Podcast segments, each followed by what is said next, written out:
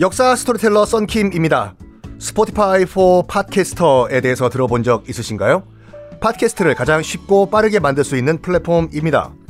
여러분도 저처럼 팟캐스트를 만드실 수 있습니다. 어렵지 않아요. 설명드릴게요.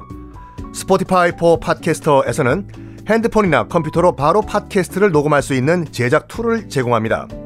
배경음악, 전환 효과음, 그리고 자동으로 음질을 향상시키는 기능 등등 한 곳에서 녹음부터 편집까지 팟캐스트를 빠르고 쉽게 만들 수 있습니다. 이렇게 만든 여러분의 팟캐스트는 Spotify for Podcasters를 통해서 애플 팟캐스트, 구글 팟캐스트 등 여러 다른 플랫폼에도 한 번에 배포하고 한 곳에서 관리할 수가 있습니다. 여러분이 팟캐스트를 만들기 위해 필요한 모든 것들을 한 곳에서 모두 무료로 제공합니다. Spotify for Podcasters 앱을 다운로드 받고 지금 바로 시작해보세요. 네, 여러분 안녕하십니까. 역사 스토리텔러 썬킴 인사 드리겠습니다.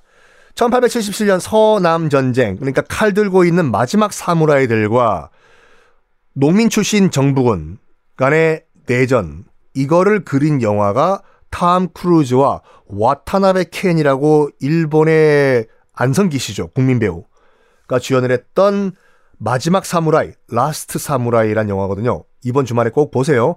거기에 와타나베 켄, 제가 인정. 인셉션에서도 그렇고 멋있게 나와요. 와타나베 켄은요. 그 와타나베 켄이 연기를 했던 사람이 사이고 다카모리거든요. 마지막 사무라이들 전쟁을 벌입니다. 자, 봐요. 이쪽은 평생 칼 잡았던 사무라이들인데 저쪽은 농민군 출신, 아, 농민 출신 정부군이지 않습니까? 이쪽은 칼, 저쪽은 기관총이에요. 누가 이길까요?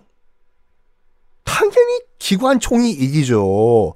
칼 들고 돌진해봤자 저쪽에서 한 100m 앞에서 드르르르 갈겨버리면 끝나는 거 아닙니까? 그래서 이렇게 해서 일본의 마지막 사무라이들이 역사 속으로 사라집니다. 그리고 구마모토, 구마몽이라고 여러분 이 라디오기 때문에 바, 보여는 못 드리지만 귀여운 곰이 있죠. 까만 곰. 구마몽이라는 구마모토의 상징. 곰.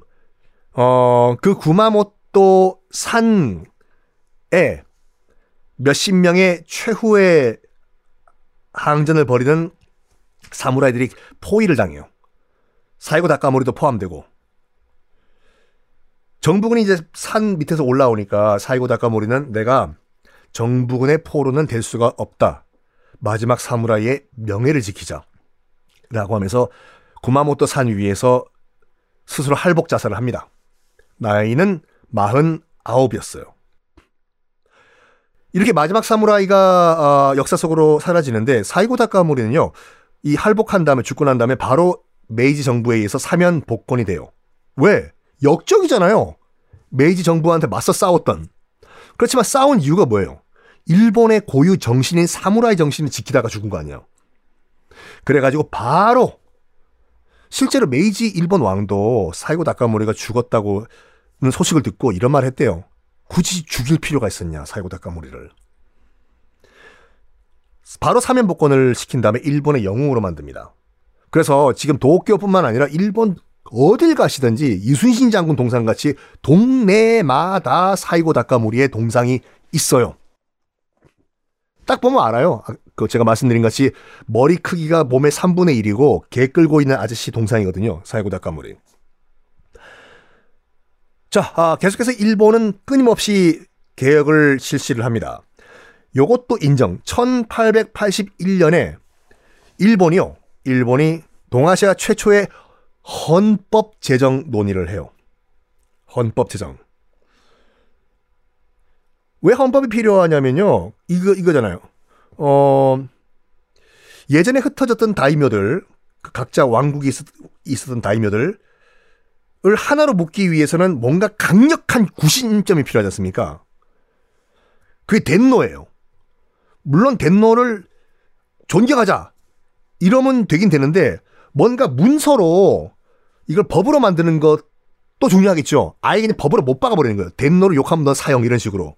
덴노는 우리의 신이다를 아예 법으로 만들자라는 논의가 시, 시작이 돼요. 그러면서 일본 헌법의 아버지, 아유, 아버지라고 해야 되나? 이토 히로부미가 총대를 메고 유럽으로 건너갑니다.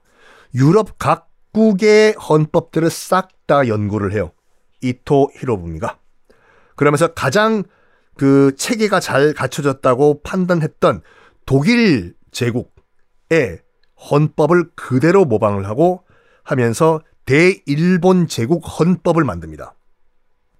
그래서 어 우리나라 법학자들이 이제 그 독일로 많이 유학을 가는 이유가 그거예요. 우리나라 법이 일본 법을 많이 카피했어요. 또 일본 법은 독일 법을 카피했잖아요. 그래서 학사 석사는 우리나라에서 하고 박사를 뭐 독일 법대에서 하고 하시는 분들 많거든요. 시스템이 거의 비슷해가지고. 하여간 이토 히로부미가 독일 연방 헌법을 모방해서 1899년에 대일본 제국 헌법을 만듭니다. 이건 인정. 헌법이 시행됐잖아요. 물론 부족한 것이 많았지만 이 헌법이 만들어지면서 뭐가 실시가 됐냐면 전 국민의 정치 참여가 가능해졌어요. 일본이요. 아휴, 그때 조선은 뭐 하고 있었나? 어쨌든 간에. 그래가지고 이 헌법을 기초로 해가지고 1890년에 첫 번째 일본 총선거가 실시가 됩니다. 총선거를 해요. 입법 의원들을 만드는. 그러니까 우리나라로 국회를 만드는요. 당시 조선은 뭐 하고 있었나? 아, 흥선군과 그의 며느리 명성왕후 민비가 치고받고 며느리와 시아버지가 권력 싸움을 하는 과정에서 이모군란으로 다시 민씨 여흥민 씨가 집권을 하죠. 그러면서 여흥민 씨의 뒷 배경이 됐던 청나라, 청나라에 의해서 거의 반식민지가 된 상태였습니다. 그때 일본은 뭐 하고 있었냐? 첫 총선거를 실시해가지고 전 국민의 정치 참여를 이끌어내고 있었다 이거지. 인정할 거는 인정. 우리가 잘못한 것은 그것대로 인정. 일본이 아시아의 종주국으로 이제 떠오르고 있어요. 급격하게요. 완전 탈바꿈하면서.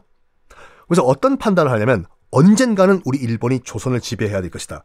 라고 판단을 해요. 그러면 뭐, 뭐가 어떤 일이 벌어지냐면 조선의 지배권을 놓고 청나라와 러시아와의 대결이 불가피하다라는 판단을 일본이 합니다.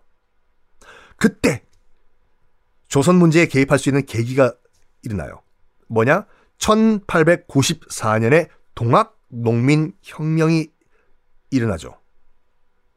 사람이 곧 하늘이다. 사람이 곧 하늘이다. 동학 혁명이 일어납니다. 참 안타까운 게 뭐냐면 1894년 같은 경우에는요. 일본은 벌써 총선거가 실시돼 가지고 민주주의가 꼽히고 있는데 조선은 조병갑 같은 탐관 오리가 백성들의 고혈을 빨고 있었던 이런 상황이었다 이거죠. 사람이 곧 하늘인데 민심을 달래기는커녕 조선 조정은 조선군으로 동학 농민혁명군을 진압 이 불가능하다는 한 상태니까 뭘 하냐?